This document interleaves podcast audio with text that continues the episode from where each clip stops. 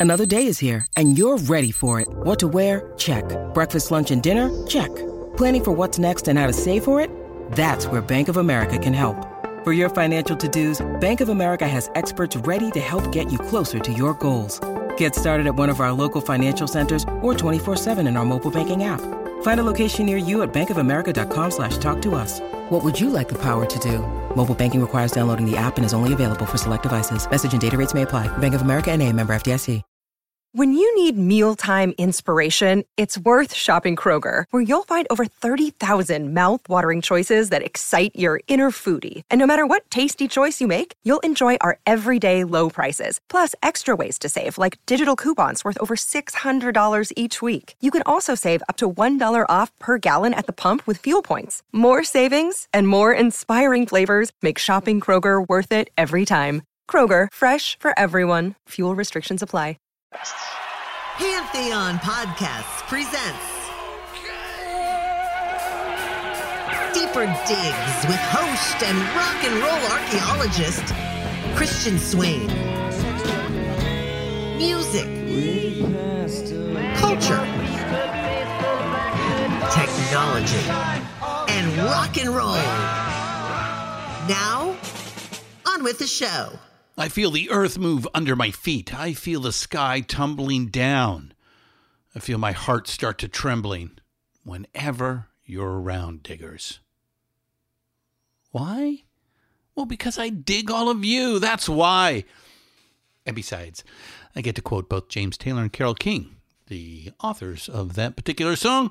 And why those lyrics? Well, because our special guest today played on this song from the 1971 monster album Tapestry. We will get to meet uh, Russ Kunkel in just a minute.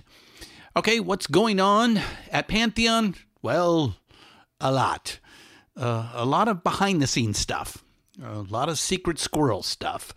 Uh, can't go into detail except to say we are working with a couple of companies that are going to be big help uh, to us uh, in getting to the next level.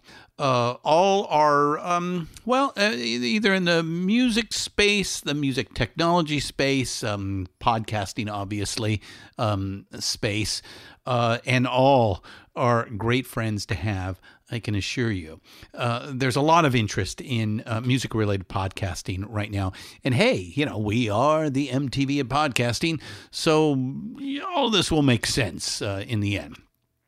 No, uh, we are not getting bought, uh, at least not at the moment.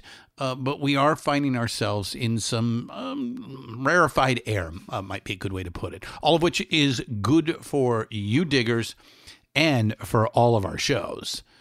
Now, uh, I, I, might say um, we appreciate all the help uh, on Patreon and PayPal. Thank you, thank you, thank you. All of you who have been helping out financially uh, over the years, uh, and we know who you are. Uh, and also those of you who just, you know, tell your friends to, to check out Pantheon, to listen to Deeper Digs, Rock and Roll Librarian, Rock Candy, um, uh, Shout It Out Loud, uh, uh, uh, Miss P's Pajama Party, The Devil's Music uh, our muses, um, tripping to my roots, uh, geez, geez, geez, all kinds of stuff. Uh, and a brand new show. I just got word this morning that it was approved. All good. Everything's good.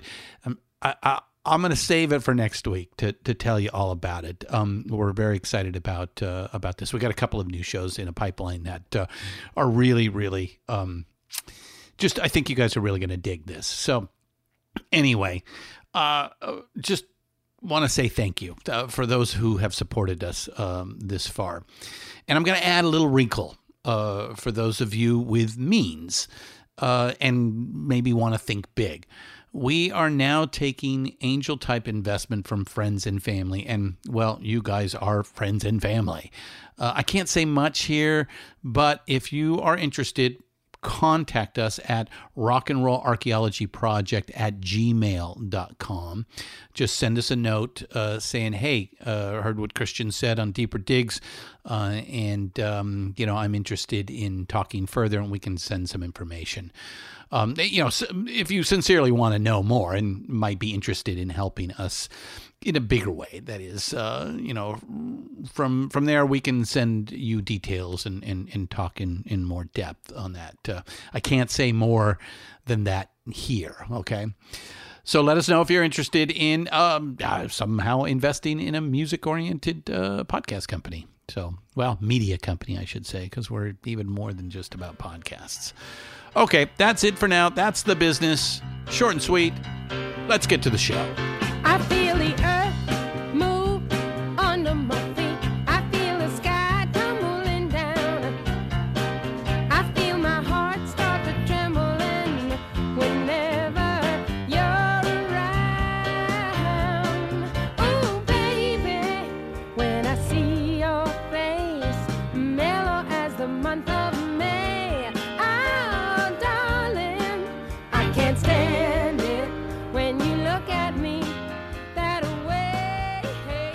And another legend sits down with us today.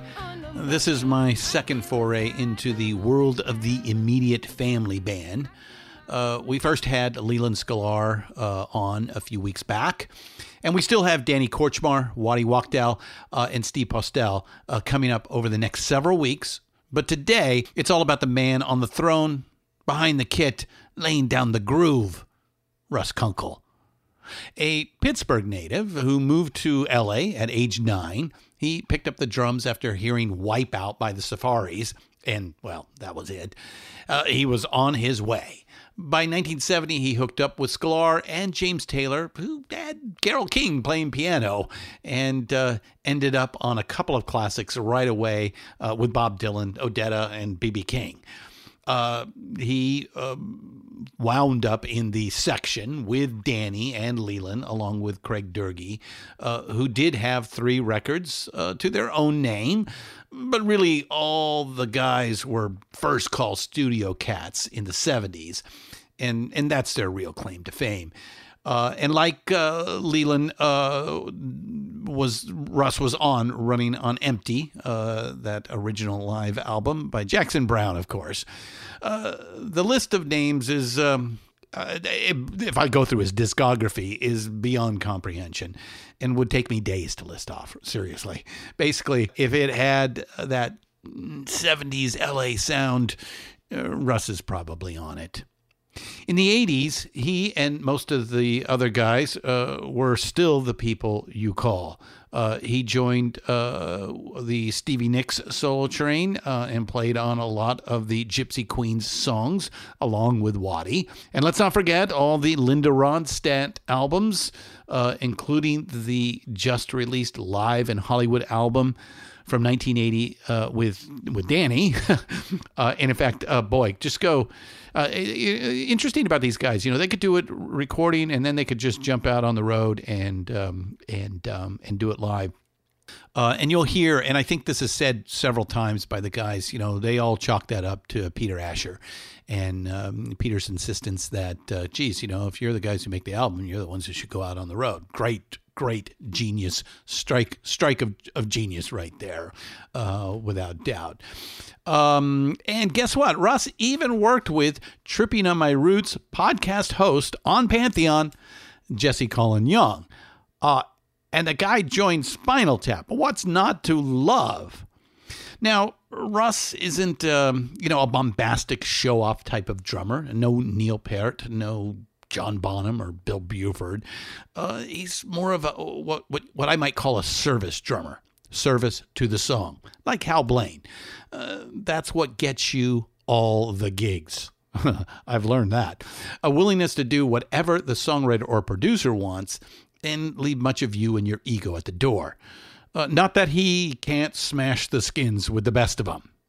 All right, let's get to it. Let's meet drummer extraordinaire from the immediate family, Russ Kunkel. Between the darkness on the street and the houses filling up with light. Between the stillness in my heart and the roar of the approaching night. Somebody's calling after somebody. Somebody turns the corner out of sight, looking for somebody. Somewhere in the night.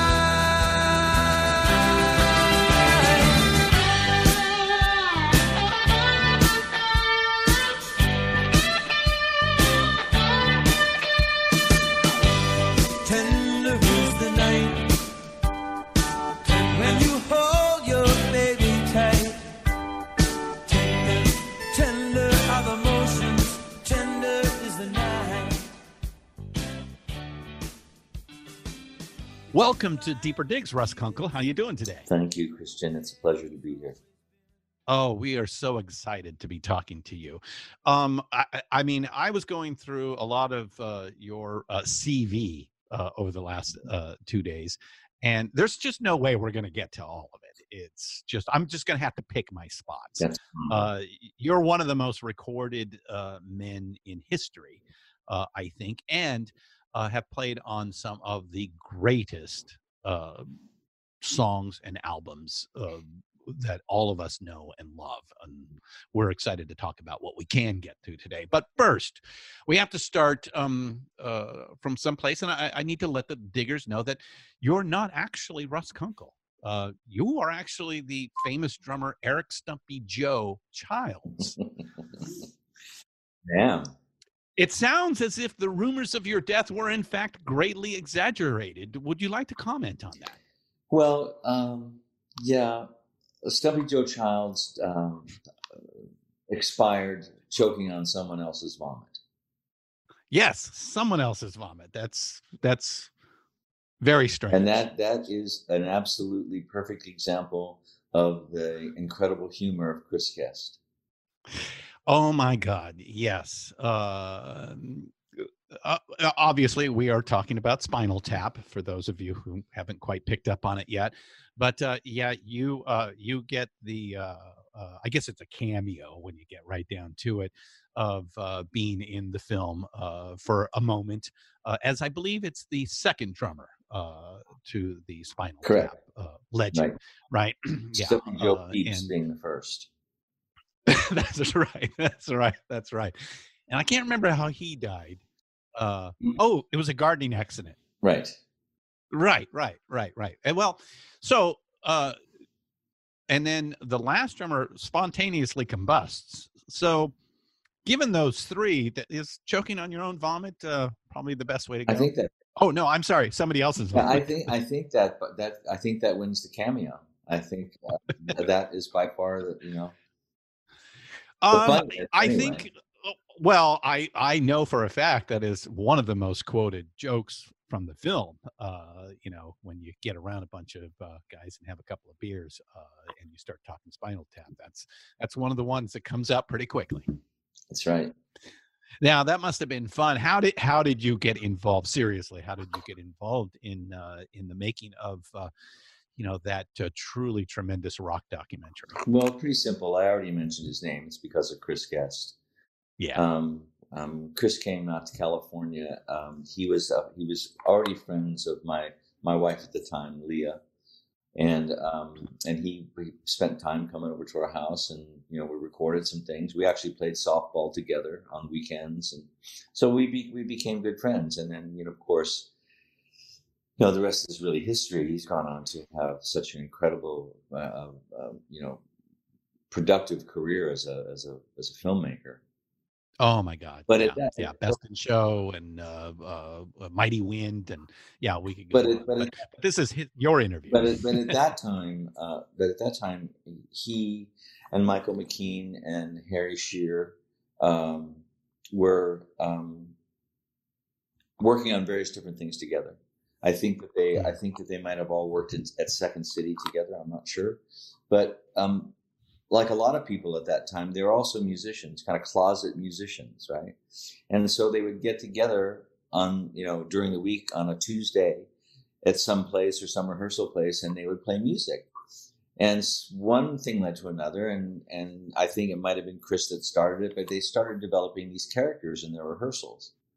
And Rob Reiner came by one of their rehearsals one day, and Rob hadn't made a film yet, and he was, you know, in their in their in their pod in their group. And mm-hmm. I think the discussion went around. Well, we should we should make a movie about this. This is this might have some legs. and I, I I don't think that they really knew what they had until it came out. I mean, it was just you know they were they were cutting their teeth, and little did they know that they made one of the most iconic films ever to be made. Oh my God. um, yeah, that that film looms large over rock and roll in both good and bad ways. Um, so, uh, So I was uh, you, you, I was just lucky to to have been asked to to yeah, to come in. and Yeah, just, you yeah. know, and it's it was just nothing but fun, and I'm very proud of it. Yeah, and I think you've uh, you've actually toured uh, with them in the various incarnations and returns and what I have you. did. I never toured with them. I played one gig at a NAMM show Oh, with them. Oh, you did. Okay. at- they performed at NAMM, and uh, I played with them. It was incredibly fun. Oh man, that must have been great uh, to to just always always have that little piece uh, there. So I, I, before we move on, one last question uh, about the movie, um, because you you've been both a studio and touring musician. You know how true. I mean, we I think we all know that a lot of this you can kind of find the original event and go back and say, wow, this really happened to this band and that really happened to this band and things like that, right? Was absolutely accurate.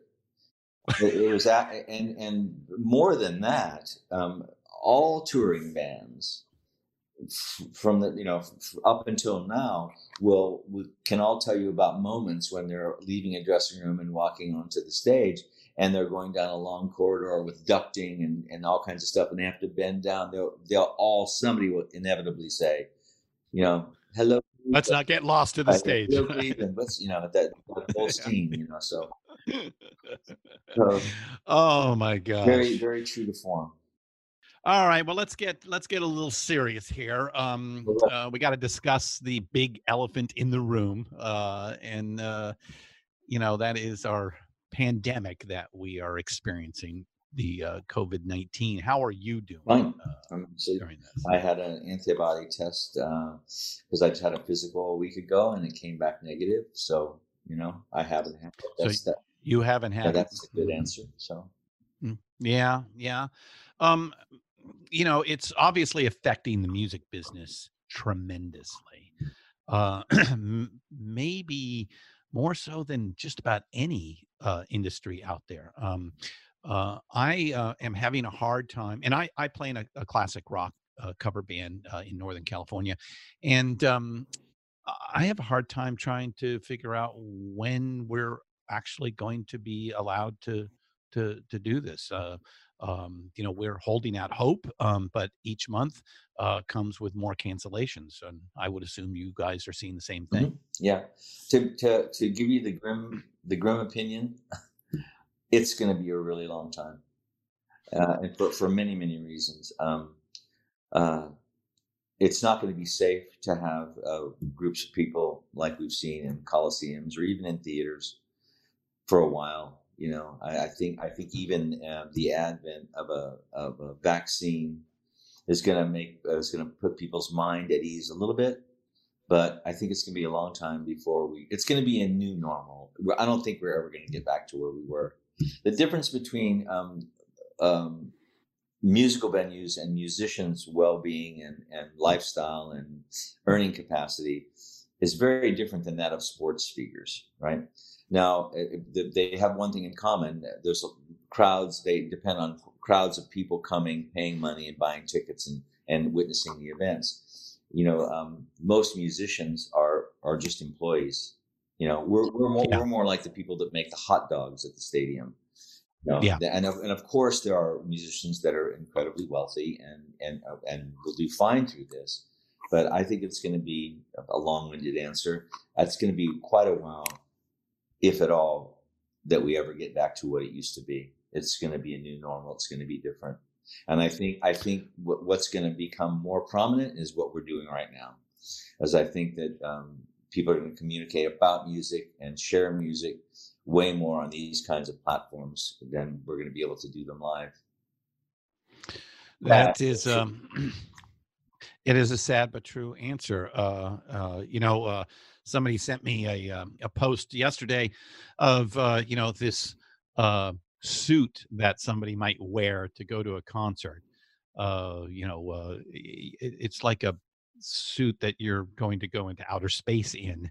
And that's just ridiculous. Nobody is going to wear something like that to go to a concert. I mean, you know, there are these novelty things. Um, but uh, you know, I don't know. Um, I've always felt that rock and roll does not translate very well to the screen. It it is just not the same as being in that room as it's actually happening. No, it's Uh, even if you're watching it on simulcast or what no, it's not. It's not the same as, as being in the room and feeling everyone's vibe. You're hearing the same thing. yeah the energy the you know the the the just the the social uh nature of it uh the uh the mass engagement that everybody is focused on you just you can't capture that on a screen No, um and uh without uh concerts I, I just i don't know i mean you know it's been three months for me uh since the last show i went to and um that's probably the longest it's been since i was what 16 17 years old and that's crazy i can't imagine not having these in my life And then there's there's the economics of it, which uh, and you know the the hard truth about that is uh, I'll give you an example. Take a venue like the Greek Theater. Okay, um, I think it's right around five thousand capacity. Um, Mhm. What they're talking about now is um, they'll open a place like the Greek Theater to a third of its capacity. Okay, because the spacing and the seats has to be far apart, in front, mm-hmm. behind, and beside. So already you're already you're already only making a third of the amount of money that you would normally make on ticket sales, and and unfortunately the promoters will pass will pass that ding onto the artist. So the artist guarantees if your if your if your artist guarantee was hundred thousand dollars a show, well now you're going to probably be offered twenty five, thirty dollars. And, and and it, it become touring entities as we know it as you know you have to have you have to have tractor trailers you have to have a crew you have to have buses all every one of those companies the bus companies the the touring coach companies the the trucking companies they're they're all they're all sent home they're all, all of Yeah. those guys are out of work right now you know all the Yeah. roadies all the crews no one's got any work to do and and and a um, a touring entity is not going to be able to afford that at the prices they're going to be offered so No, I also think that you're you're going to lose a lot of these guys to you know other work. They're just going to have to go and get somewhere else, and which means that you will lose this professionalization that you know it's been a well-oiled machine for decades now. what might happen, and it's it's hard to tell because you're kind of looking into the future and guessing, is that, eh, is that there might be a resurgence of smaller venues. In other words, the, the beautiful theaters all over the country that you know that lots of shows get made in would do better because their capacity is smaller. So they would, in other words, if they only could have 200 people in there, they might be able to have 100. You know Yeah. what I mean? So, Yeah. so, and and they might there might be a resurgence of of people accepting less money, playing smaller venues, but but concentrating on giving giving the people that come to the show a really good show. Yeah, um, but uh, you know, my first thought on that is that with the you know the a a, a, a less packed venue, you have less energy. You have you know you know what it's like to play in front of a giant stadium packed to the gills versus you know uh, the country fair where the couple of people are you know out there watching. Yeah, there's no there's no question about that, and that that's talking about what you know what it looks like from the other side. How how would you like standing on stage and looking at like 150 people in masks? You would be able Yeah. to see the expression on their face.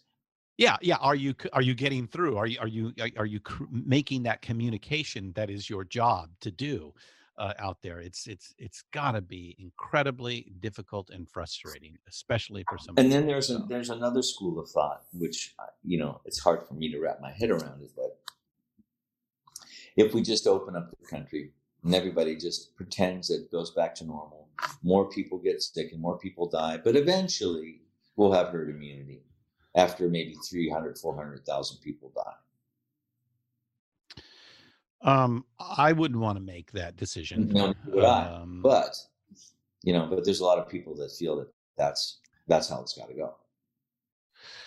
Um, yeah, that's that's a difficult political question. Uh, um, um, you know, uh, you know, the last time we went through something like this was hundred years ago, uh, 1918 Spanish flu, um, where you know medical science was not what we have today. Uh, I think that's a big reason why the uh, worldwide number of deaths are, um, you know, not in the 50 to 100 million uh, that we experienced at that pandemic uh, uh in 1918, 1919. Um, but, uh, um, you know, um, there's so much to this disease that we don't know. Uh, I think, you know, we're just finding out that, yeah, um, it's up to 30 plus percent are asymptomatic uh, uh, maybe up to 80% have uh, minor uh, symptoms.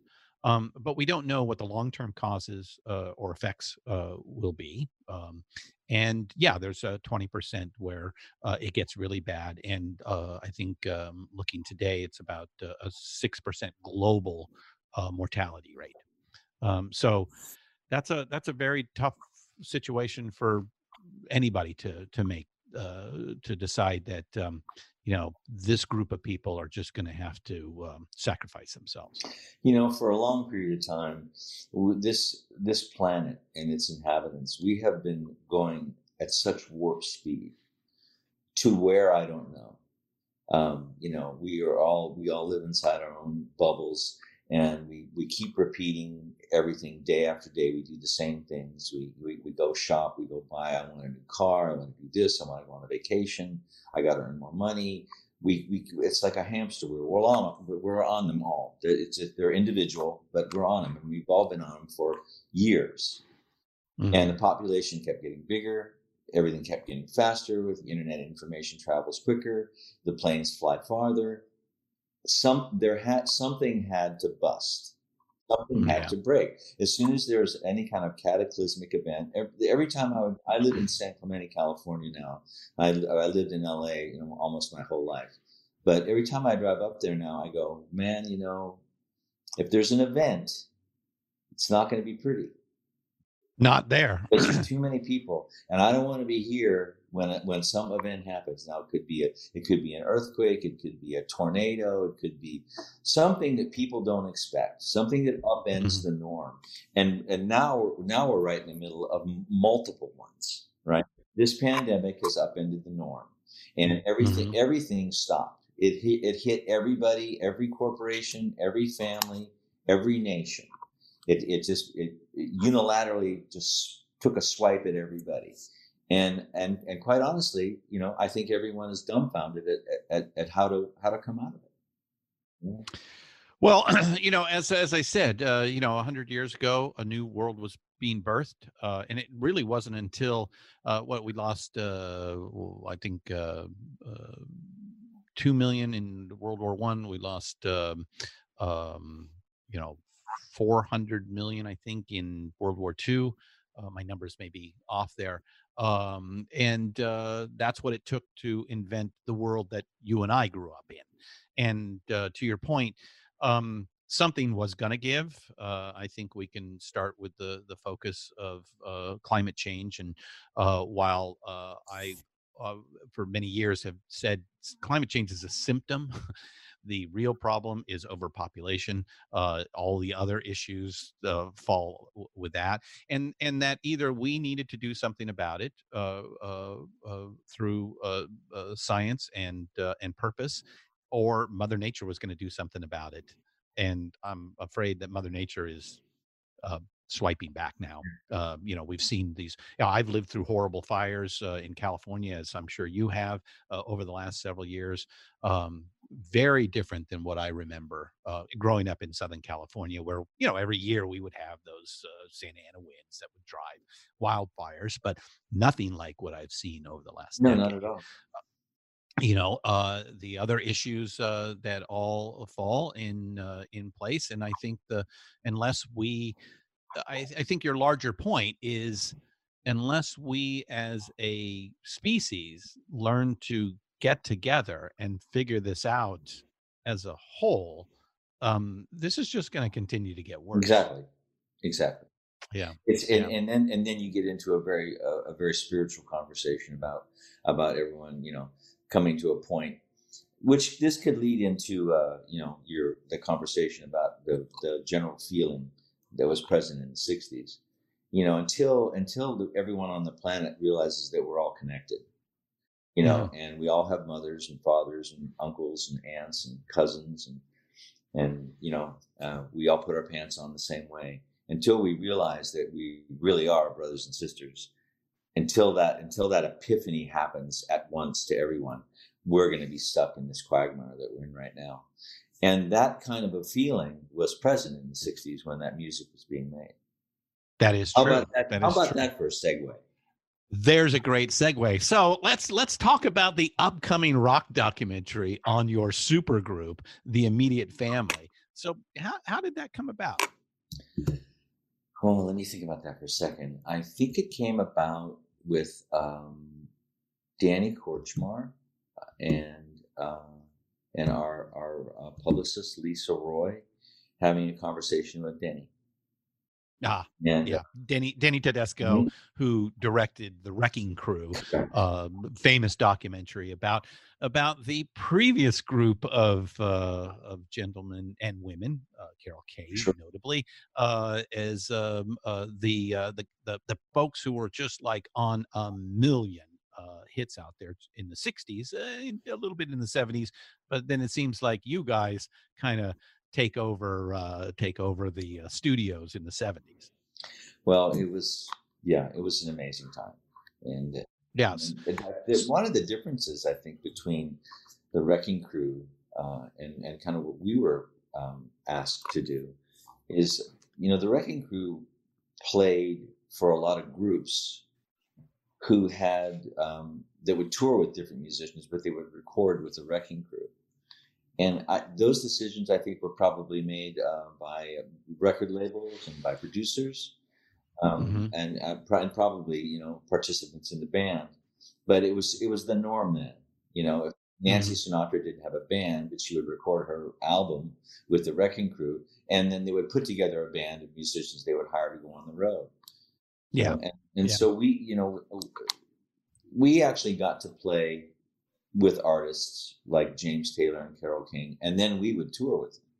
That was Yeah. that was the difference for us and and that came to be i think i would have to give credit to peter asher for that for at that time Yeah. peter was producing the james taylor records of course the linda ronstadt Linda. Yeah. and what he wanted is he wanted the way that the records sounded to be the way that they sounded live he wanted it to be the same musicians touring that recorded the records and so fortunately for us, Seems pretty logical to yeah, me. but fortunately for us, we we had like lots of work. You know, I remember going from a James Taylor tour right to a Jackson Browne tour, right to a Linda Ronstadt tour, and it would take the whole spring and summer into the into the winter. And a lot of, That sounds like good it, times. wa- it definitely was, and we were all very fortunate. You know. That Yeah. won't happen Yeah. again. Here's a quick word from our sponsors. We'll be back in a bit.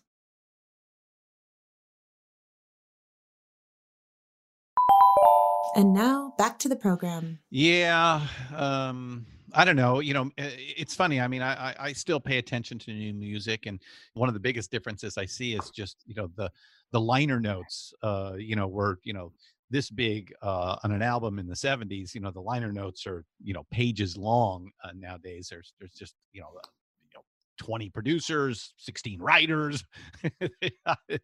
it's kind of hard to keep track so yeah you can't have all those people going on the road that, that doesn't make any sense and besides that music probably doesn't even need that many people going on the It's road true. either yeah all right so let's let's get back to the beginning. Um uh you were born in in pittsburgh uh, pennsylvania. Um I, just a, a family thing uh uh what part of pittsburgh?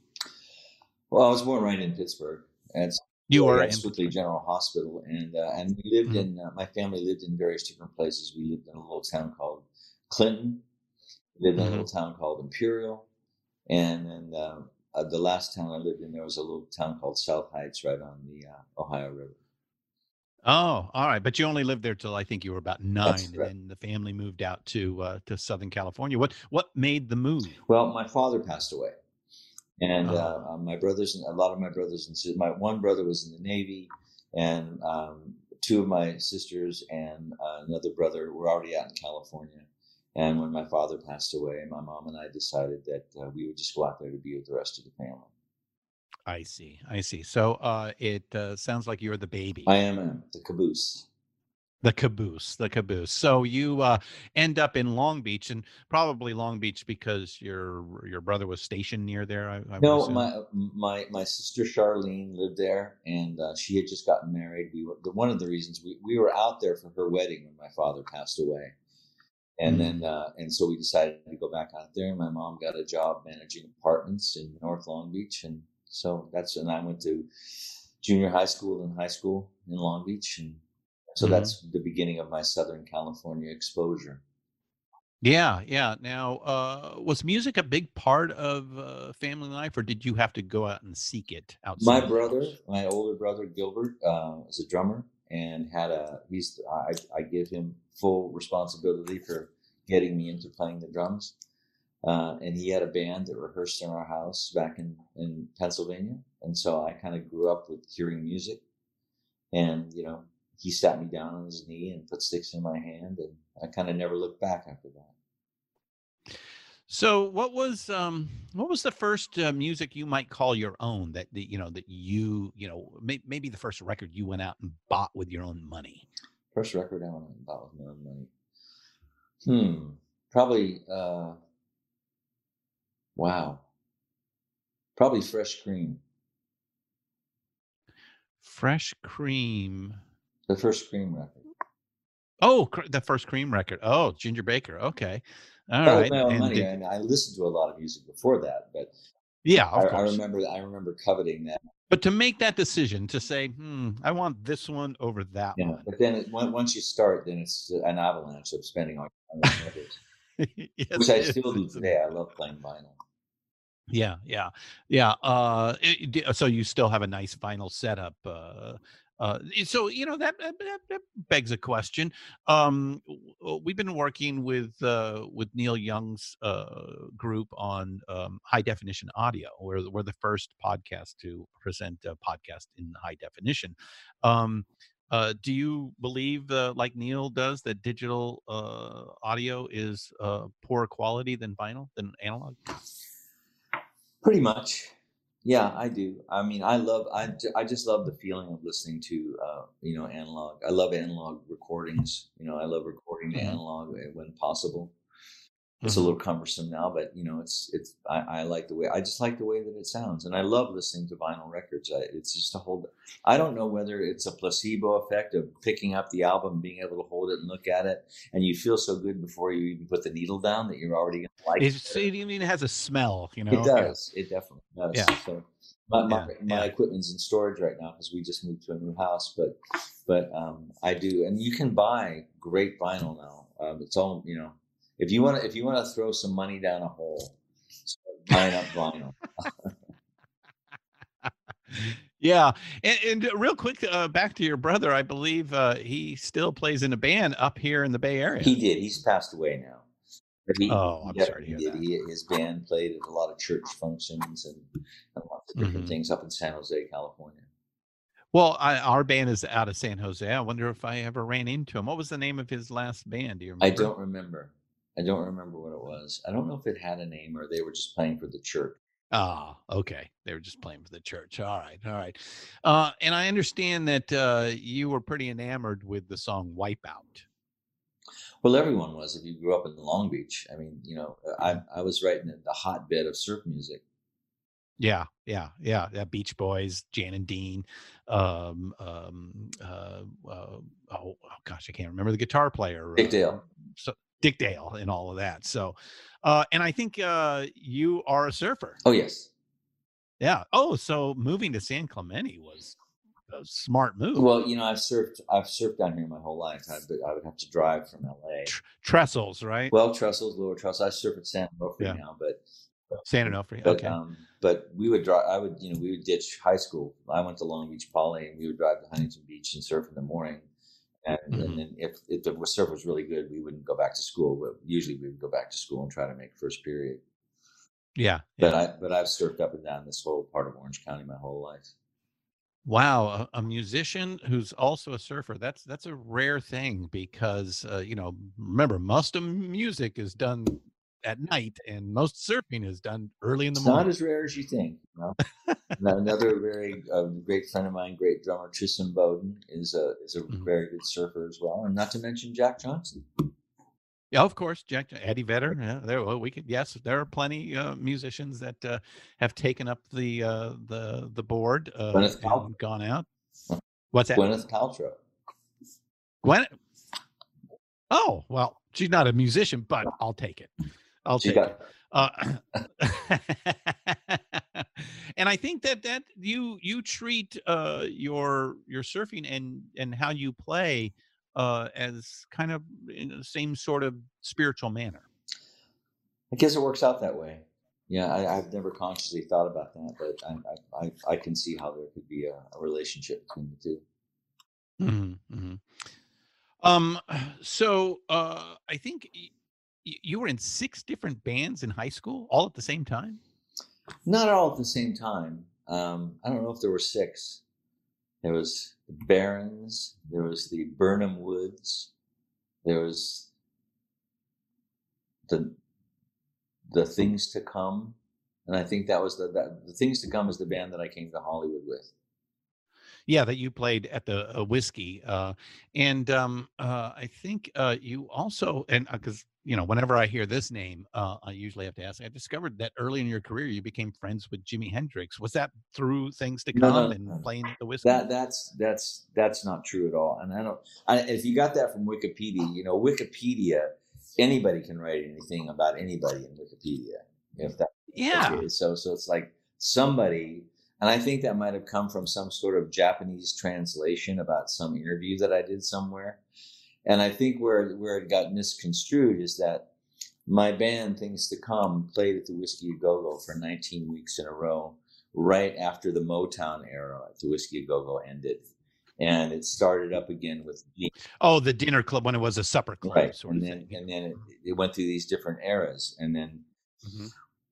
our manager at the time got us the gig being the house opening act for you know uh, started with Gene Clark then the Byrds without Gene Clark um, the Electric Flag uh, the Hollies Cream Jimi Hendrix Experience and you know the Chicago Transit Authority the Illinois Speed Press you know we we we opened for all of them Yeah, whoever came into town. yeah, and so I think somewhere in in the fact that you know opening up when you know uh, and Jimi Hendrix being mentioned somehow they misconstrued that as me being his friend. No, but I met, I met Jimi once at Cass Elliot's house, but I but I was I never played with him live or, or never Okay. hung with him other than maybe sharing a joint.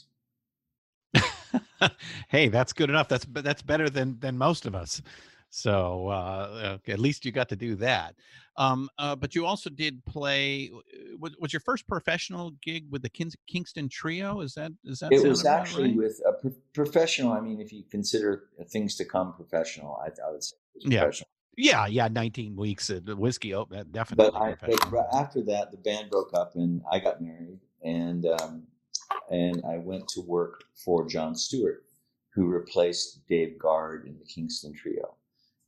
Mhm. And I have to just take a minute to to point something out that occurred to me a little while ago that I that I've never mentioned before, and I really want to mention it now. You know, to me, John Stewart may have been the very first Americana artist. Oh, but but before the band, a lot of people point to the band as uh, you know the Godfathers. I, I, if you listen to his body of work, he was really he was really like the grandfather of that in many many ways, and uh, and I, and I have to give him credit. Working with him and and playing live with him and recording with him gave me the tools that I later used. I, I learned how to play for singer songwriters by playing with John Stewart How so? because he was a singer songwriter and Yeah. and, and just just the uh, paying attention to the lyrics and uh, and being having simpatico with with what he was trying to uh, you know portray and relay in the song and Mhm. listening a lot and I used the same things that I learned playing with John when I when I got to play with James Taylor and when I got to play with Carole King. So I was I was already prepared for doing that by working with John, and I owe him a lot, and I miss him. Wow. Yeah. So, because uh, you know uh, that period that you're you're talking about with uh, with John Stewart is like late '60s, uh, mid to late '60s. late 68, 69, early 70s. Yeah, and uh, and of course the singer songwriter becomes prominent in the early '70s. So you're primed and ready for this um, genre that is going to become a big thing. Yeah. Um, so so that's where where you kind of learn to listen to that more subdued type of music as opposed to what was going on around you at the time the psychedelic uh, harder rock i mean you, you mentioned cream and things like that uh, so uh, uh, this allowed you to uh, think differently than than than most drummers at that time is what you're saying Yeah, it definitely prepared me for it, for sure. yeah now i, I think 1970s like where you really get noticed in the studio. Uh you know you're you're playing with like odetta and bb king uh i mean just in 1970 alone uh, uh, bob dylan there's just uh, how how did that all just happen all of a sudden? It was a good year, Christian. it it was a good year yes a, a mighty good year A great vintage yes. I can imagine. And and so at the end of it did you say wow I, I think i'm a professional studio musician now You know, things were moving so fast during that period of time. And uh, I mean, I was like 21, 22 years old, you know, I, I and, and, uh, and I was a father. And Mhm. so I, um, I was just putting one foot in front of the other. You know, it wasn't, it's, it's not until you get years further down the road and in hindsight, you look back and people always ask me, did you know when you were recording Sweet Baby James that that was going to be the iconic record that is? And the answer is no. I was just happy to be employed. You know, I was- right right you were it was just another gig It was just I knew it was important. Yeah I, of I course. knew that. I knew that. I, I and I also knew how unfortunate I was to be good friends with Peter Asher and, and to be involved in his circle and and the body of work that he's done in his career as a producer. I, and uh, you know, I counted my blessings every day. But um, you know, I never I never stopped and patted myself on the back and went, "Hey, buddy, you made it." You know, right if I had any feeling at all, is I felt like, "Ooh, I was good enough to not get fired." yeah because the phone kept ringing right yeah, the phone did keep ringing, and you know, I, you know, it's just it was it was an amazing time. I was very very fortunate to have have had it. Uh, well, yes. Um, you uh, were certainly there's a, a right place at right time, but there's also talent uh, that you know must be uh, a big factor uh, as well. Uh, and so I might ask, you know, how you know how do you approach uh, a, a gig, uh, you know, uh, as a drummer? Um, do you you know come in with uh, uh, certain expectations, or you just you listen to uh, what's going on? And then you know um uh you, you know you you you then are on the spot. You you literally have to create something right then and there. Uh, for the most part, if if if I haven't been sent material ahead of time and charts of, of of particular things that people want, if I'm just going into a studio and listening to songs kind of like they're being played down once or twice and then we're going to record it, I I try to do something that I've never done before. In other words, I, I try not to rely on on you know old standards. You know, if I Mhm. uh, and um, a perfect example of that is the way that I play with Lyle Lovett. You know, um, I'll give you a, a short story. yeah which you you've done a lot of work with A lot of work. I've worked with Lyle longer than I've worked with anyone, and Mm. I, I, I love him to bits. And uh, he's been incredibly loyal to me, and I would do anything for the man. Um, we were we were cutting a song. I think it was on Joshua Judges Ruth, and I don't remember the song, but I was just kind of playing. We were running it down. I was kind of playing a standard, you know, like a standard kind of country beat, you know. And and he said he stopped and he said, "What's that thing that you're playing that's going tick tick tick tick tick?" And I I said, "The hi hat." He said, "Yeah, Yeah. don't play that." And I went, "Okay." So I knew I had to play that same kind of groove, but so instead of playing the hi hat like this, I alternated it. You know, I played half as many beats and ghost noted Yeah. it and played the backbeat on the snare drum. And he went, "Oh, that's much better." And what I realized is he was his the way his his finger picks play. He wears finger picks on his fingers. Uh-huh. And it's very percussive and it's very uh, syncopated, right?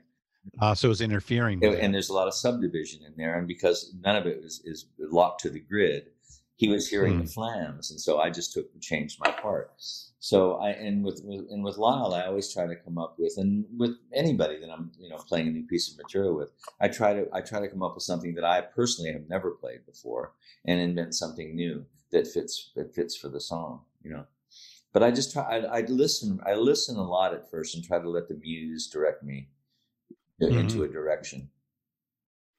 Yeah, so it's it's it's you know, and I, I think this is such a common answer when uh, when I talk to folks like yourself, you know, uh, especially with you know long credits in the in the studio, and that is it's all about the service of the song. Totally. You know, it's just just that's you know it, you you are not supposed to be there to be flashy unless the song says be flashy That's correct. you know and and most of the time that's not the case you know uh, most of the time especially in in pop songs you know the the, the drums are are almost like children they're they're meant to be uh, seen and not heard in a weird sort of way um, which is not necessarily the case with uh, the the the uh, the band that kind of is created out of some of this early work, and that's the section uh, with yourself, uh, Lee Sklar, and uh, Danny Kortchmar uh, as uh, as an actual group, right? And and also a great keyboard player, Craig Doerge.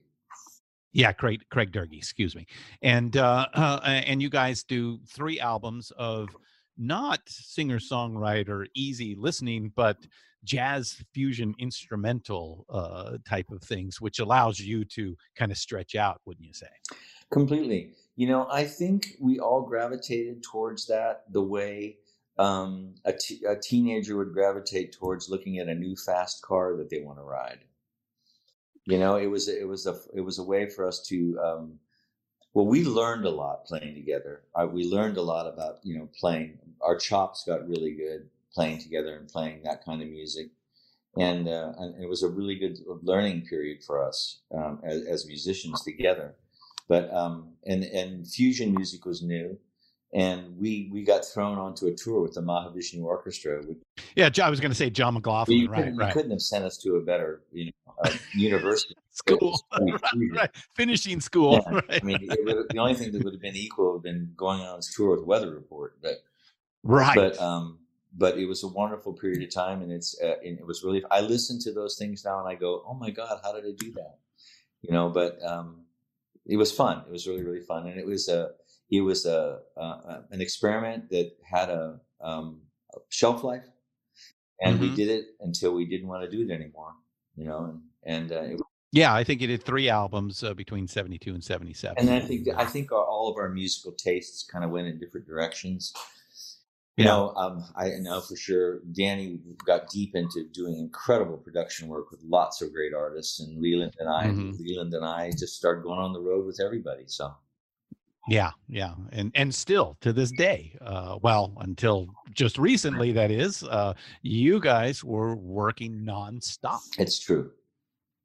Yeah, especially you and, and Leland, just everywhere. Uh, you know, you, you know, you you don't quite have the the look of uh, of uh, of of uh, the the the obvious look of of Leland uh, with the big beard, or or Waddy uh, with the, the the the the kinky hair and the and the granny glasses.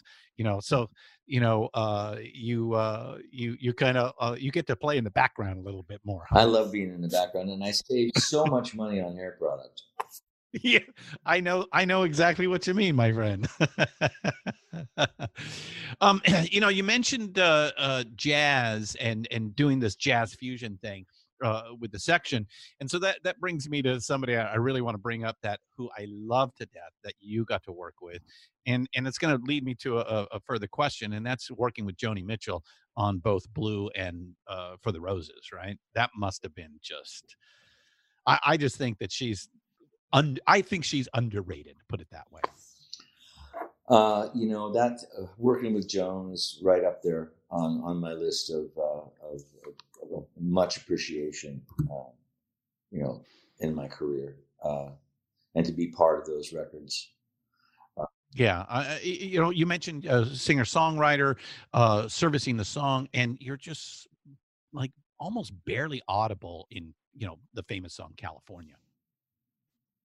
It's true, and I'm actually playing drums on that. Yeah. So was it was it just mixed way back, or were you With- like just with I was, brushes? I was playing with brushes, but I was playing Uh-huh. lightly, and it, it was absolutely perfect. You know, if, if you you know, I recently got to do something that was really really special. Brandi Carlile called me and asked me to be part of her band to perform Blue in its entirety at the Walt Disney Music Hall.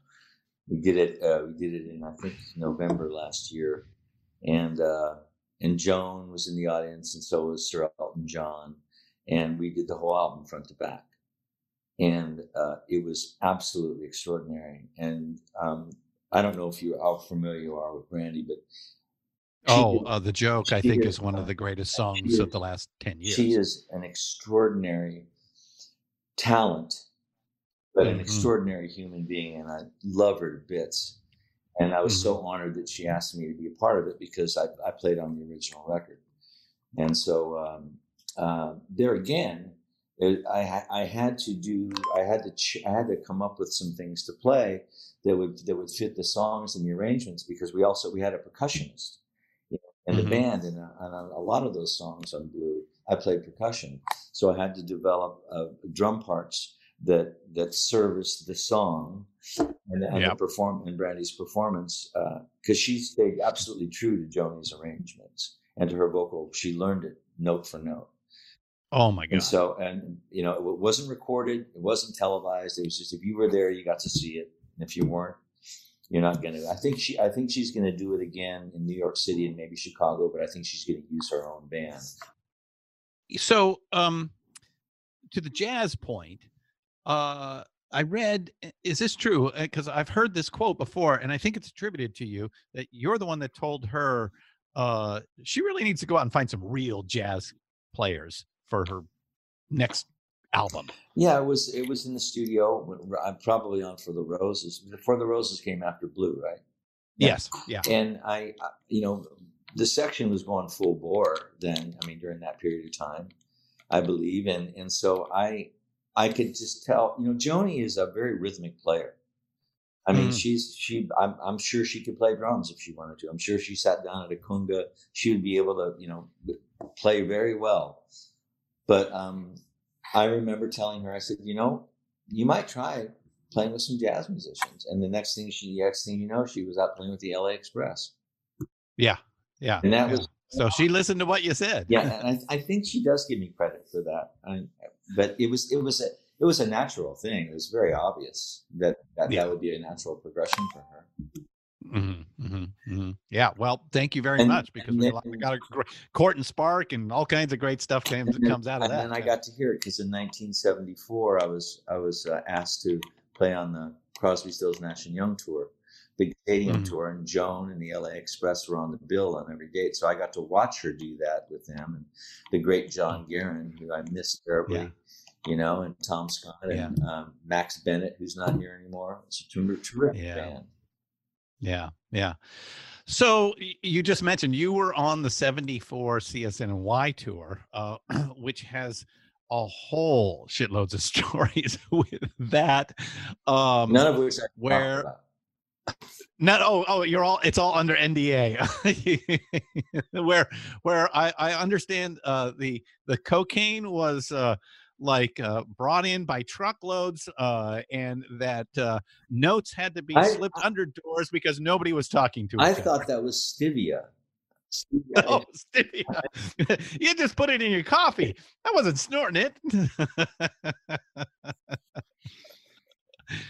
yeah, that must have been just a wild tour. It was incredible. It really was incredible. I mean, I loved every minute of it.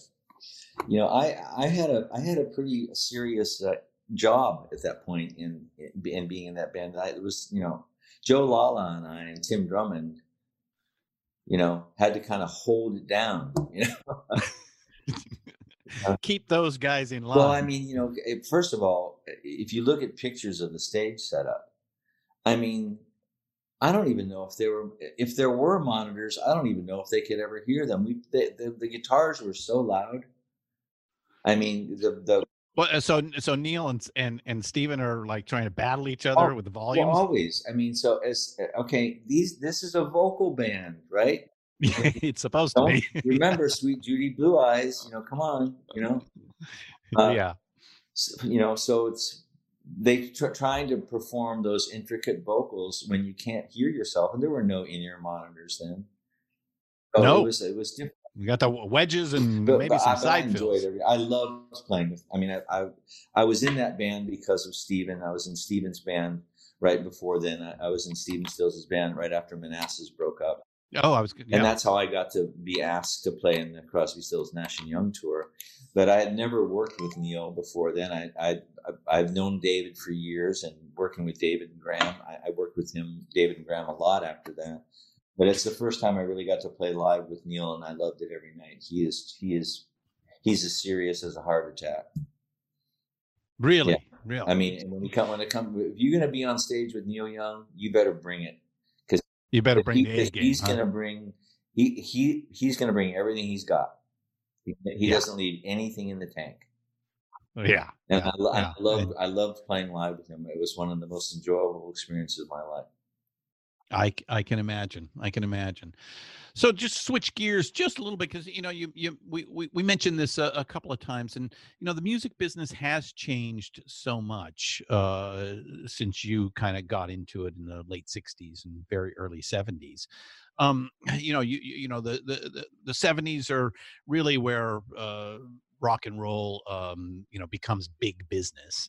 Uh, in the '80s, you know with the advent of the CD, uh, it just explodes uh, into an even larger um, thing. And then the 90s, things begin to shift a little bit. Uh, you have some technological changes, such as Napster coming out, which changes the how you know recorded music is digested by the consumer. And uh, I, am not sure if we want to get into a deep discussion on the the uh, uh, trials and tribulations of Napster and what all that means. But that was a, a giant shift. And then the last 20 years, uh, you know, has been really really a, a weird sort of period where you know uh, recorded music became less valuable. It was almost like a shift where you know back in the day it was all about the the recording. That's where the money was and the touring was more marketing and now it seems to have shifted. Is, is that a fair assessment? And you know what have you seen over the Well, no, you're absolutely right. You know, um, uh, making a record now, having an actual physical CD or something, it's it's it's more like a T-shirt uh, Yeah. that you would that you would sell or give away at a live concert because um, you know recently the only way to really make any money was being able to tour. right right and now you can't even do that I mean, it really it totally it totally changed. Take an artist like James Taylor. He'll he, he'll put out a record. It'll probably go to number one or in the top ten in the first week it's out. But he'll make way more money on the tour that he does that summer than he will ever make on the record sales. Because I mean, what what does it take to get certified platinum now? Five hundred thousand units used to be million. Yeah. Maybe Yeah. it's even less.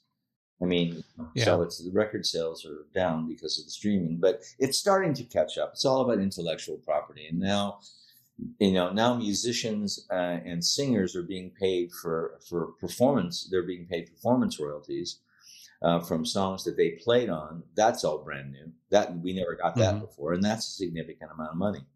You know, um, that that helps musicians. You know, and people like myself that, uh, that were fortunate enough to play on lots of music.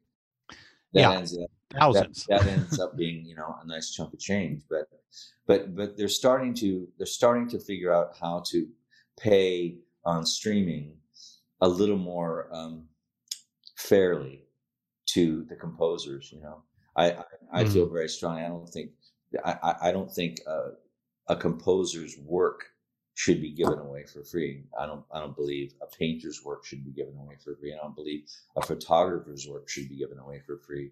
I think that I think we should be. You know, we should be paid for the compensated for, Yeah. for the for the creative work that we do for sure. Mm-hmm. Mm-hmm. Mm-hmm.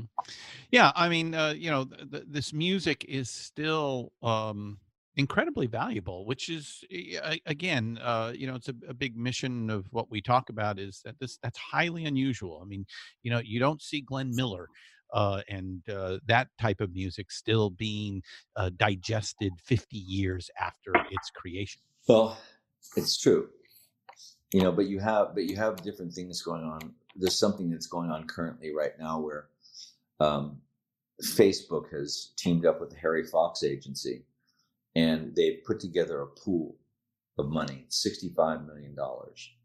And they're asking all the independent publishers to opt into this pool, and you get your portion of it based on how many, how, how much usage the songs that are in your catalog are used. And but what you Okay. sign off on is that you allow Facebook to use any of your any of your material. Like if you as a Facebook user could take a Neil Young song and put it in your video, and what and if you opted into it and you got a portion of that already paid up front, you can't sue for that. So it, Right. it, would, it would it would allow any any anybody who's opted into this deal could uh, will be compensated for a, a, a, a like a flat fee Mhm. d- d- depending on what their usage is, Yep.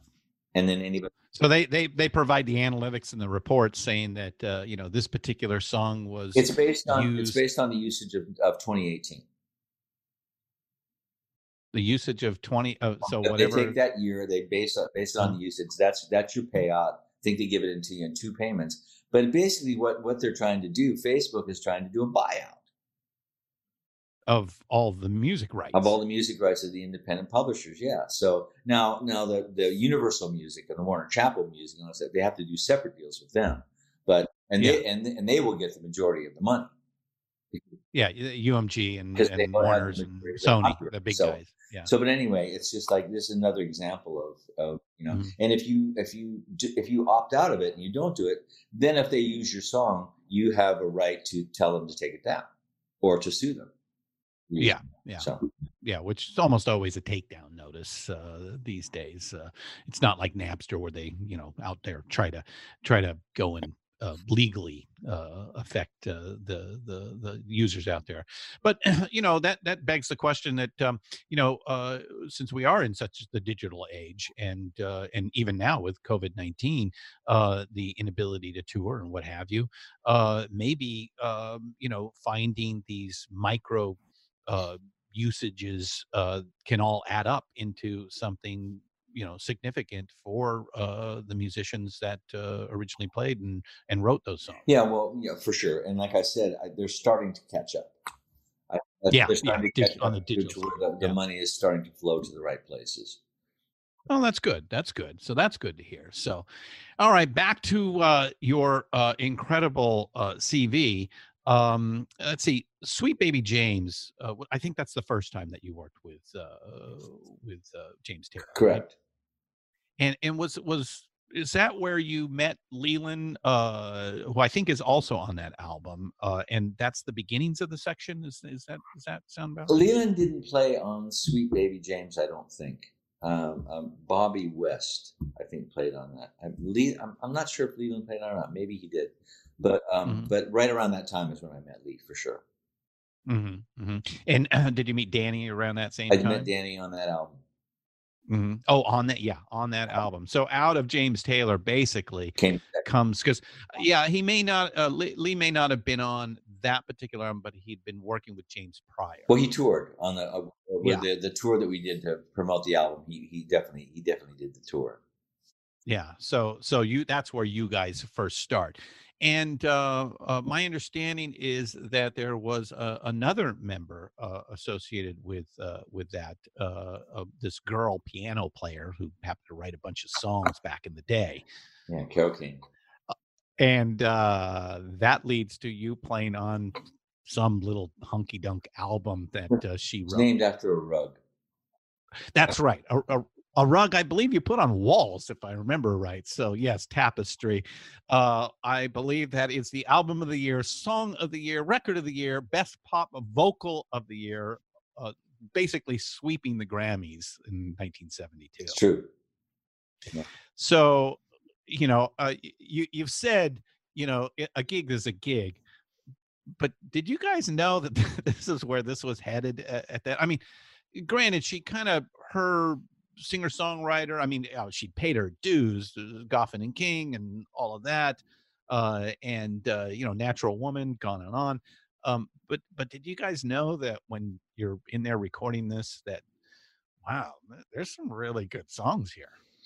Yeah, the songs were great. There was no question about it. But you know, you have to understand the bubble that that we were in at that time.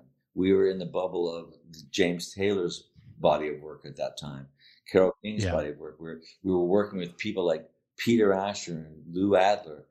I mean, that at that time, that's the creme de la creme, right? Yeah. So Yeah. when you're inside of it, you don't see it. You know, in Mhm. hindsight, it's easy to see. But no, I, uh, like I said, we, we were having a ball. There's no question about it, and and really enjoying working together. I mean, the whole the James Carole, Danny Lee, the Joe Mama, the Peter Asher, Lou Adler, that whole group was was a special thing to be a part of. You know, really, really special. Yeah, it's a it's a it's a, a really interesting time in music history. Uh, you know, it's uh, I, I it all comes out of that Laurel Canyon um, uh, enclave, if you will, from the the late '60s. Uh, you know, and we've already mentioned uh, CSNY. That all comes out of the Laurel Canyon. You you even mentioned Mama Cass. And, uh, you know, the mamas and the papas and all of that. And so the next iteration, you know, probably, you know, there's Doug Weston's uh, Troubadour there uh, down at the bottom of the canyon. Everything kind of circles around that, and uh, uh, and uh, you know, we get into this, you know, this what what what what I think is a is a reaction to the '60s, which you know was kind of a revolutionary time, and you know, music is usually a little bit louder, reflecting uh, the uh, the upheaval that was going on in the late '60s and now there's like this um, backlash to that. Uh, uh, you know, everybody is closer to the ground. Uh, they're trying to live close to the earth, and uh, and they they don't want uh, all of this um, uh, revolutionary excitement uh, in their life. And it seems that's part of why the singer songwriter uh, rises to prominence in the early '70s. Yeah, you're absolutely correct. Yeah. and you got to play all of that so uh then then the uh, uh, you know we we can't bypass you working with mr dylan uh at a very special time uh especially with uh the film uh pat garrett and billy the kid Well, you know, uh, we could do hours on Bob Dylan, and I, I just, I just, please go ahead we can do no, hours I just did, I just did a whole, uh, a whole thing on that. We were asked to do these. Uh, I guess they're podcasts. I don't know what they are, but anyway, I, I chose to to talk about playing on the album New Morning. So I did a oh yeah which also was around that same time yeah, that happened first. Actually, I, I was my Bob Dylan experience is, is pretty concise. I was asked to play to. I was in New York with Peter Asher working on a project. We had finished. He called me and he said, "Get your drums into a cab and go down to CBS Studios." And uh, and I said, "Why are we going to record somewhere?" He goes, "No, you're going to jam with George Harrison and Bob Dylan. They need a drum. They're going in the studio tonight to play." So I, I did that, which was completely mind numbing to be a part of that. Al Kooper was there, um, Charlie Daniels, um, another guitar player named Ron Cornelius, and we just jammed. We played, you know, of course, Dylan wanted to play nothing but Beatles songs, and George wanted to play nothing but Dylan songs. So he ended up playing a lot of Elvis Presley and Buddy Holly, but oh that was the middle ground right, uh, the other kings. yes. Anyway, but you know the thing, the, uh, being with Bob and George, they they were uh, they they were like brothers in a way. They it was it was easy for them to be around each other because they're both superstars, you know, and like they they they're like two brothers. They they were just they loved being in each other's presence and and hamming it up and and, and playing music.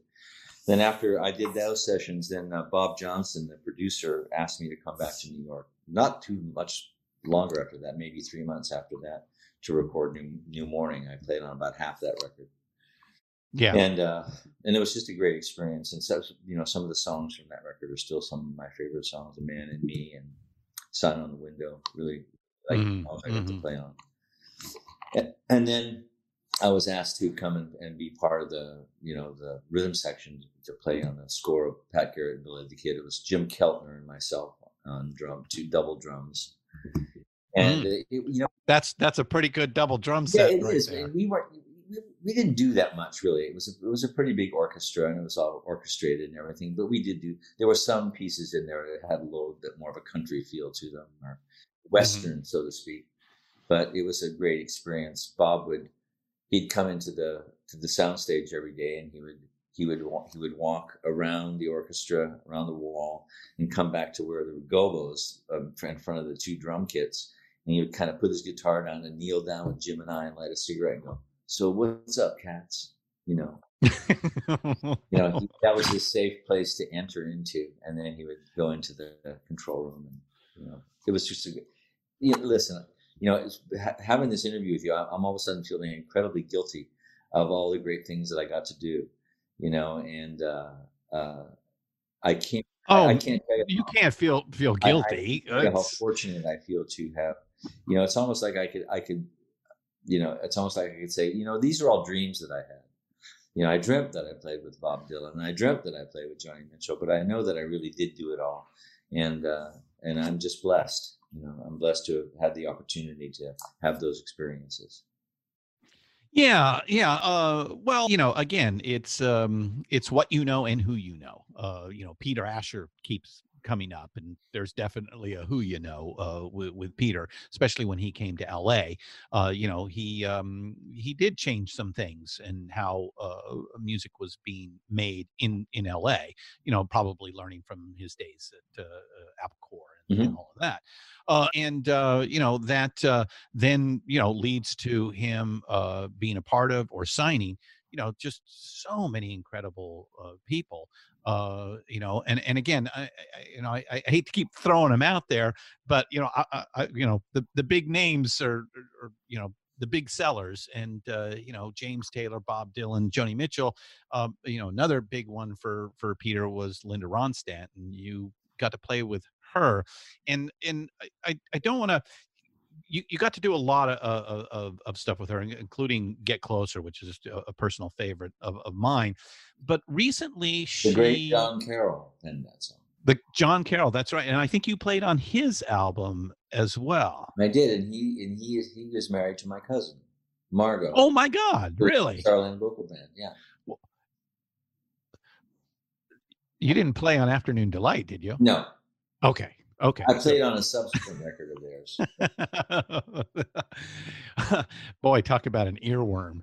Uh, that may be the biggest earworm of all time uh, when you get right down to it.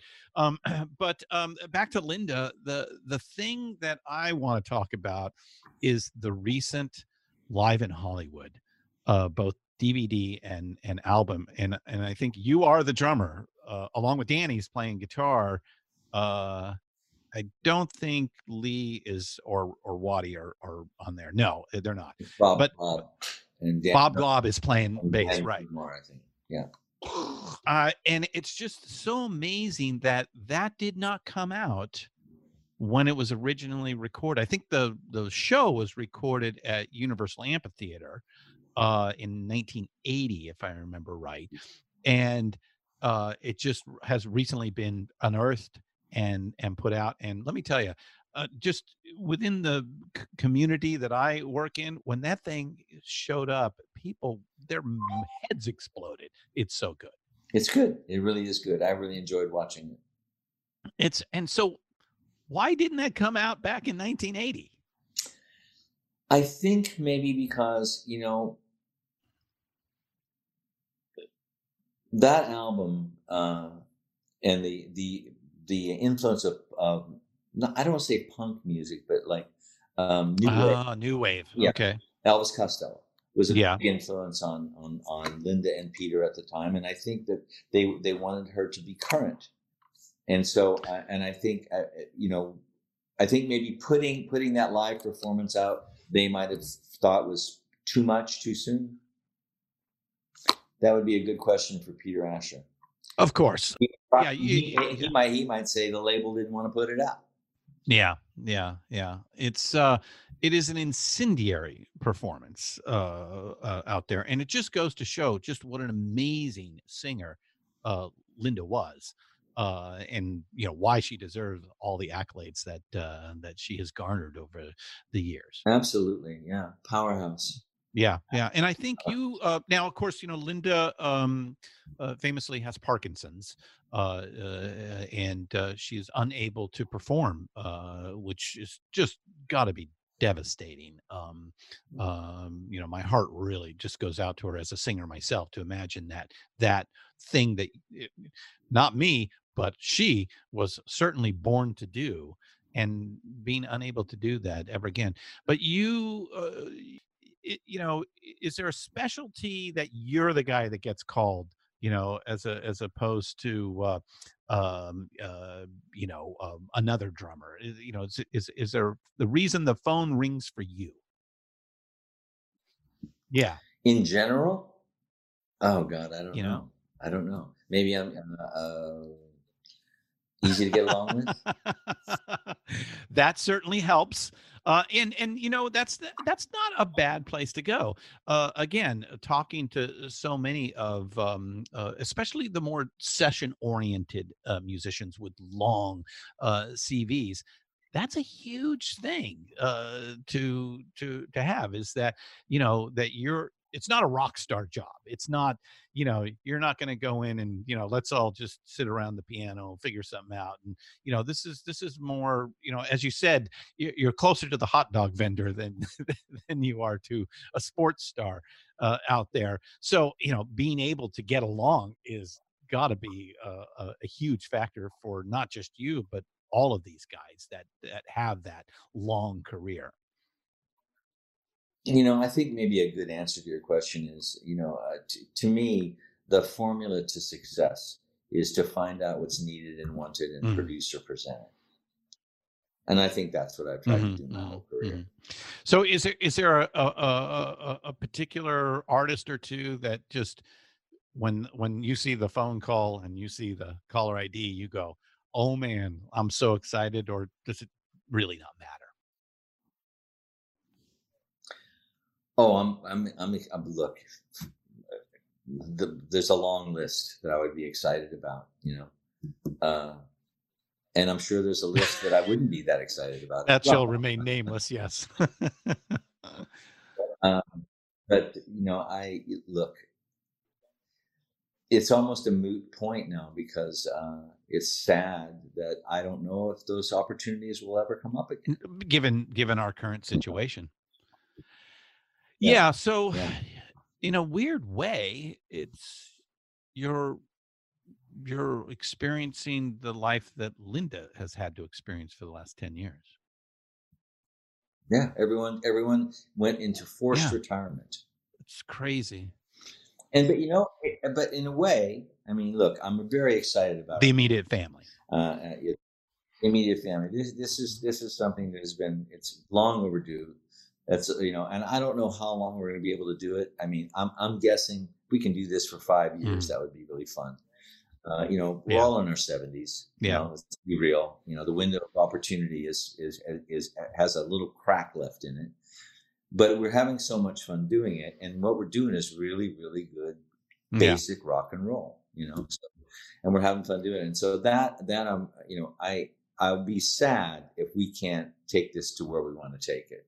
And the goal would be I would I would love a lot of people to be able to hear it and really enjoy it. And if we can make some some teen coin along the Yeah. way, all the better. But you know, that I, I would hope for that. But I just don't know if we're going to be. I don't know if that's going to be a case. You know, I just think we're. You know, it's going to be a new kind of normal. If you know, sometimes when I'm thinking about these things, I look back and I go, okay, when Danny and Lee uh, and I and Waddy played with James Taylor, you know, the times that I, the times that I recorded with James Taylor and the time tours that I did live with him, those are iconic pieces. Those are those are those are albums that are are, Yeah. are part of history that that affected a lot of people and tours that were really important. And I, he, James has a different band now. He has a really incredible band uh, of, of amazing musicians. He- He's playing the same songs, but they're played differently. They're played differently than we played them. they're played great, and it's his his experience is absolutely magnificent. I don't long for doing that. In other words, if James called me and asked me to play with him, and he has, I, I will. I drop everything I'm doing and I do Right. it for him because I love him. I love to do it, but I would never trade what I've already done for what I could do with him. In other words, what the music that I've already played with him, that's like that's Yeah. already in the bank. Um, if that's where it ends, I'm absolutely, I'm absolutely happy about that, and I feel that I feel that way about everything that I've got to do. I mean, you know, I I got to play with Bob Dylan on those things, and you know, I never played with him since. That's okay. I Mhm. got to be on those. That that was enough. You know, I got to play with Jackson Browne on Running on Empty and, and various different other albums. That was enough. Well, you brought it up, Yeah. so we're going to go there because to me, uh, that's the it's pretty much the section that is on Running on Empty. In fact, I believe that is your drum set It that is. is on the cover of the album, uh, and uh, you know that's t- it's like it's one of the greatest live albums that you don't really know is a is a live album. It just and and the whole point of the album, uh, the touring band, and everything that goes along with it, it's just so iconic for rock and roll and you know you were a, a big part of that uh that must have been i I- I, I i i i don't know if you would call that but uh, but to me it seems like a crowning achievement is that album and and i say that maybe with bias because i was at the the NAMM uh, Tech Awards uh, show when Jackson was given uh, the award and you guys reformed to play. I, I, believe it was three songs uh, from the album, may have been two.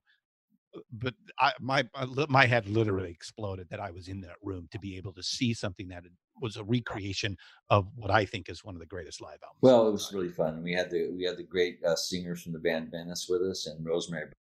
That's right. Yeah, they did the opening was, bit. it Yeah, was, yeah. it was spectacular. Really. Yeah, yeah. Uh, and so you know, I mean, it, it's it's you know, I'd, I'd like to get expand a little bit on running on empty because it just was uh, that that it's like the calming together of all these piece parts that you had been a part of into this thing that now is like that document that uh, again will live you know for hundreds of years. Oh God, I, where do where do you start? It's, it, I know I'm throwing a lot on Yeah, your I know. I know. should we finish this tomorrow? yeah, Um, yeah.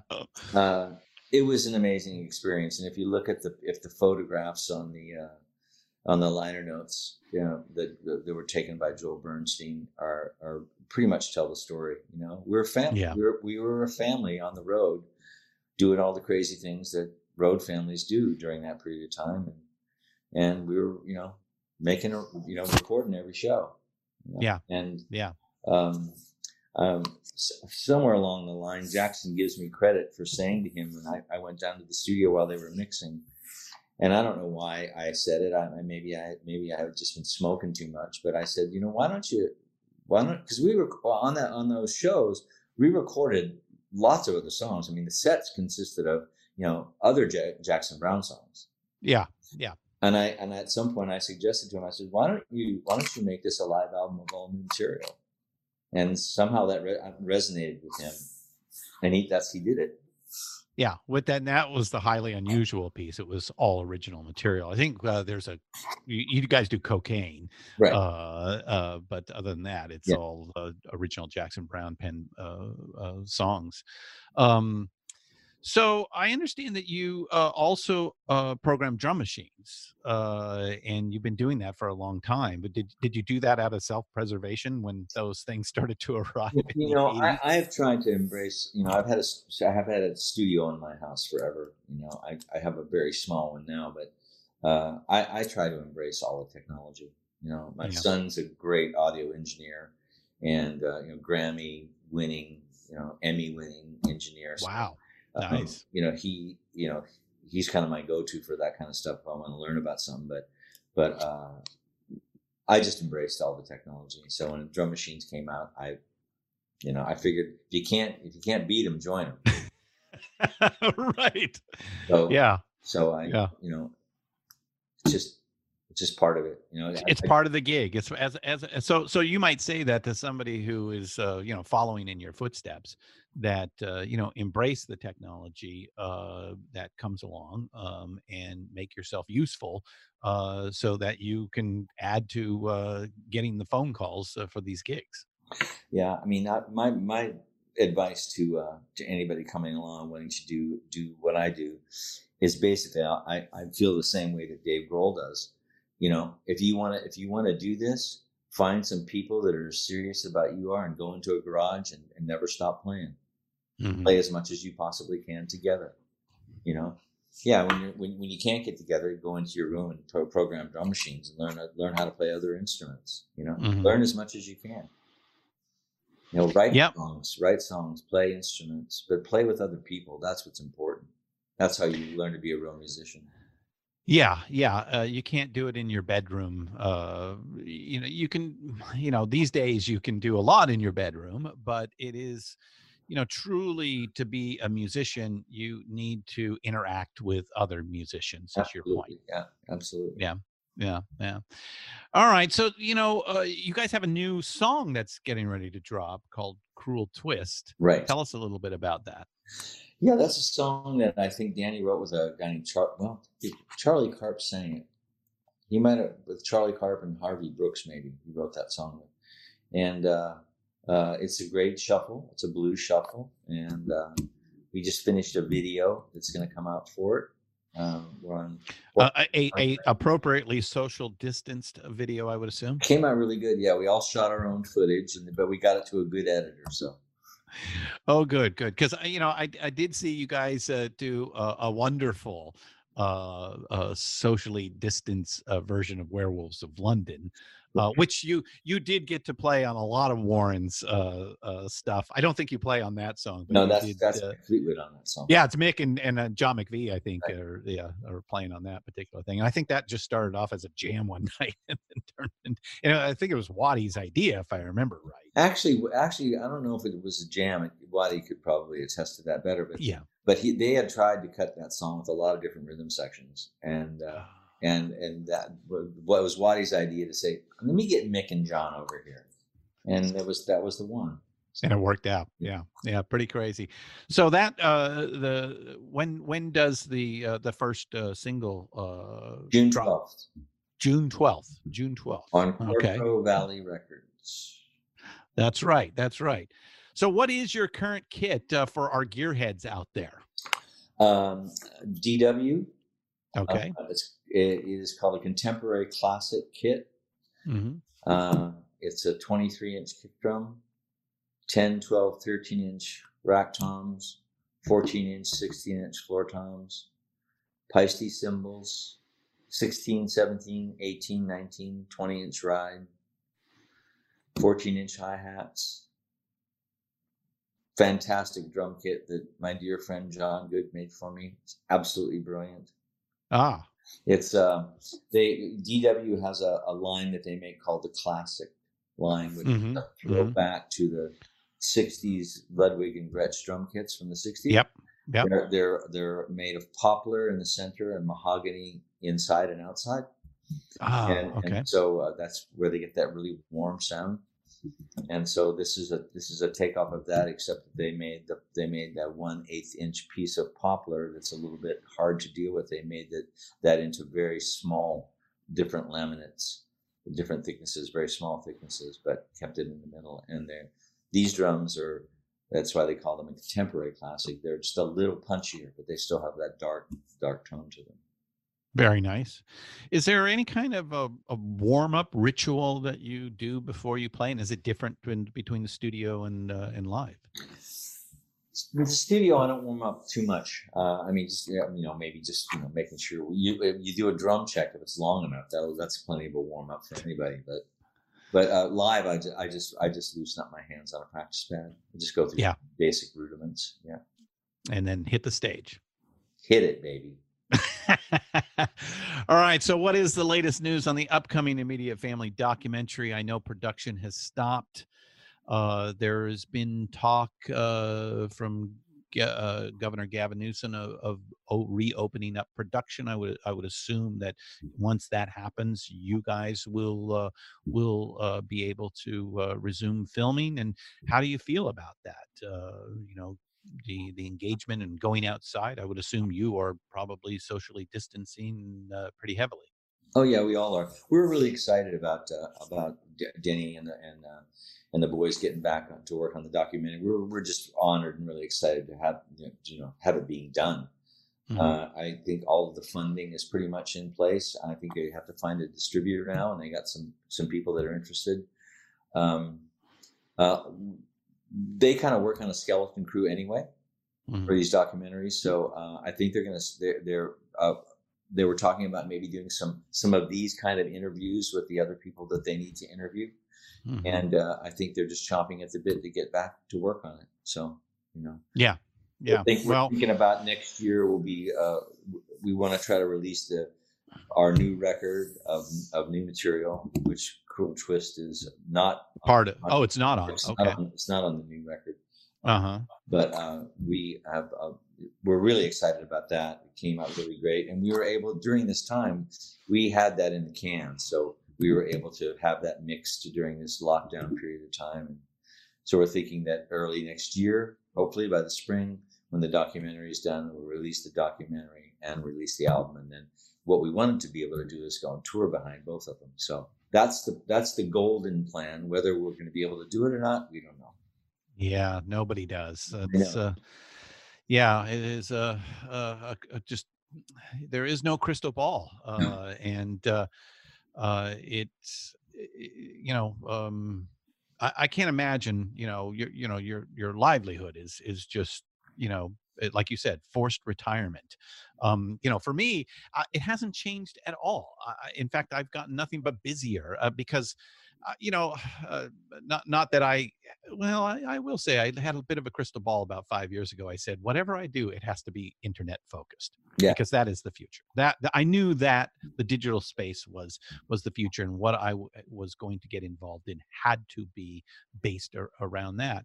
Uh, not knowing that you know a pandemic would arrive, and uh, you know that uh, you know everything we do is uh, done remotely and digitally, and so you know our our world didn't stop one iota uh, and unfortunately others did and some of the things that we incredibly love uh, you know our entire being is about music and whether we talk about it or you are out there playing it. So uh, russ kunkel thanks so much for being on deeper digs with us today and and gosh i really hope we can get on the other side of this uh, thing and get you guys back out on Christian, I have to tell you, um, I, this has been a real honor for me, and I have to say that I really feel like I have a new friend.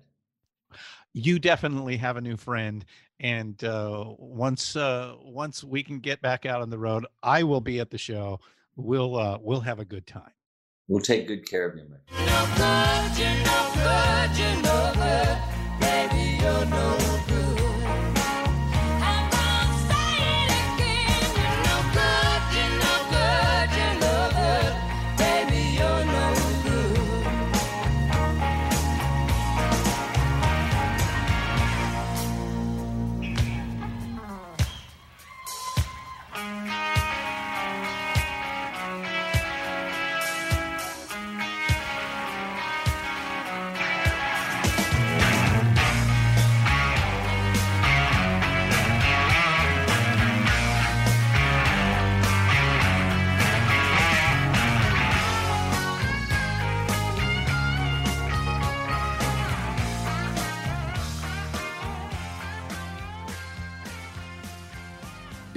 Big, round of applause for Russ joining us today.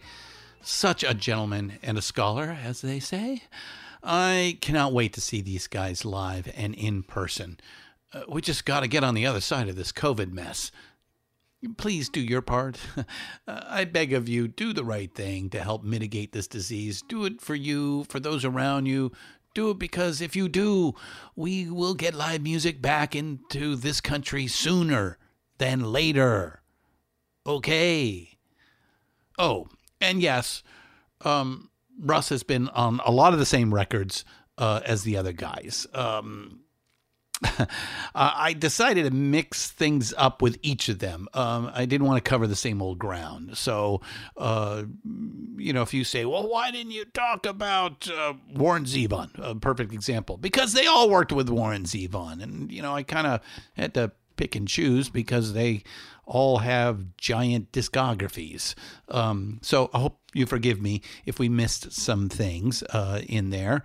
Uh, I just kind of mix it around, and once you get all uh, five of the guys, uh, their their their conversations, you'll you'll see that uh, we we covered uh, quite a bit of ground with with each of them. So, most importantly, um, get to know Russ and all the guys from the immediate family if you're unfamiliar with them. Uh, all of them are on the socials. Uh, and of course, their Facebook is Immed Family, Immed Family, I M M E D Family. So Facebook backslash Immed Family. I think that's a joke knowing them. Uh, go join and keep track. These guys are going to be out on the road soon enough. They've done a few uh, pay per view uh, events as well.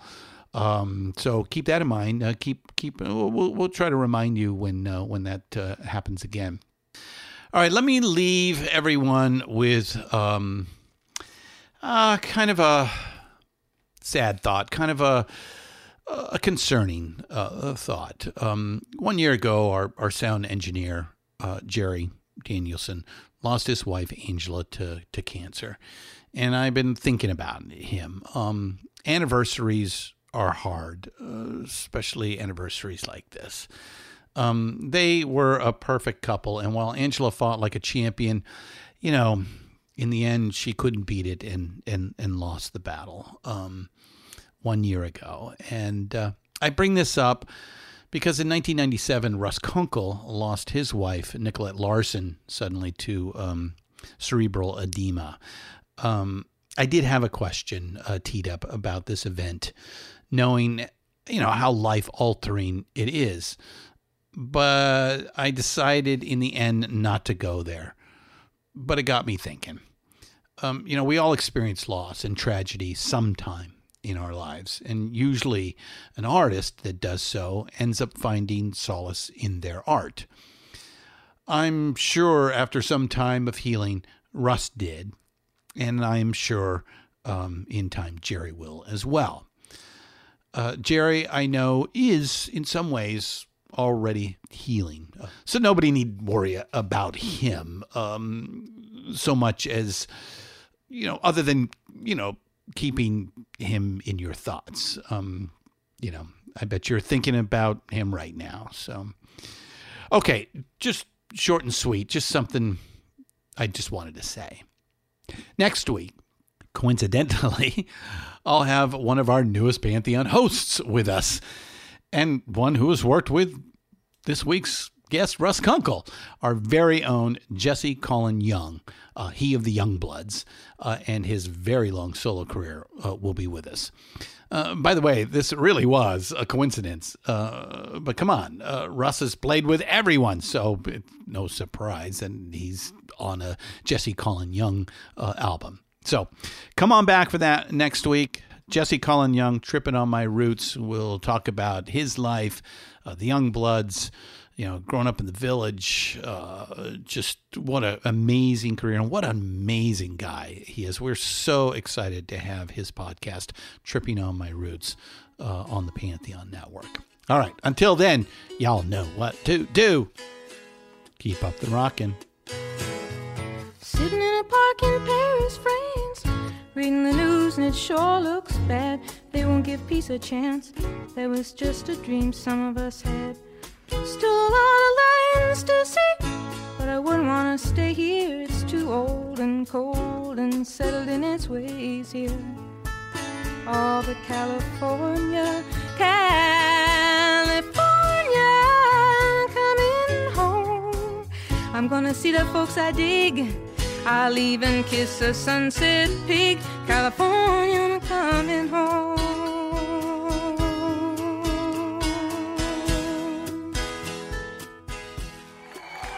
Deeper Digs is hosted by Christian Swain.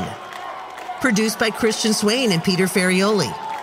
Sound designed by Busy Signal Studios. Engineered by Jerry Danielson, Christy O'Donnell, and Leslie Barker. Find all of our shows, notes, and social links at pantheonpodcast.com. Contact us on social at Pantheon Podcast on Facebook and Instagram. Tweet us at Pantheon Pods. All songs can be found used in this podcast for purchase or streaming wherever you get your great music. Please pick up these amazing tracks.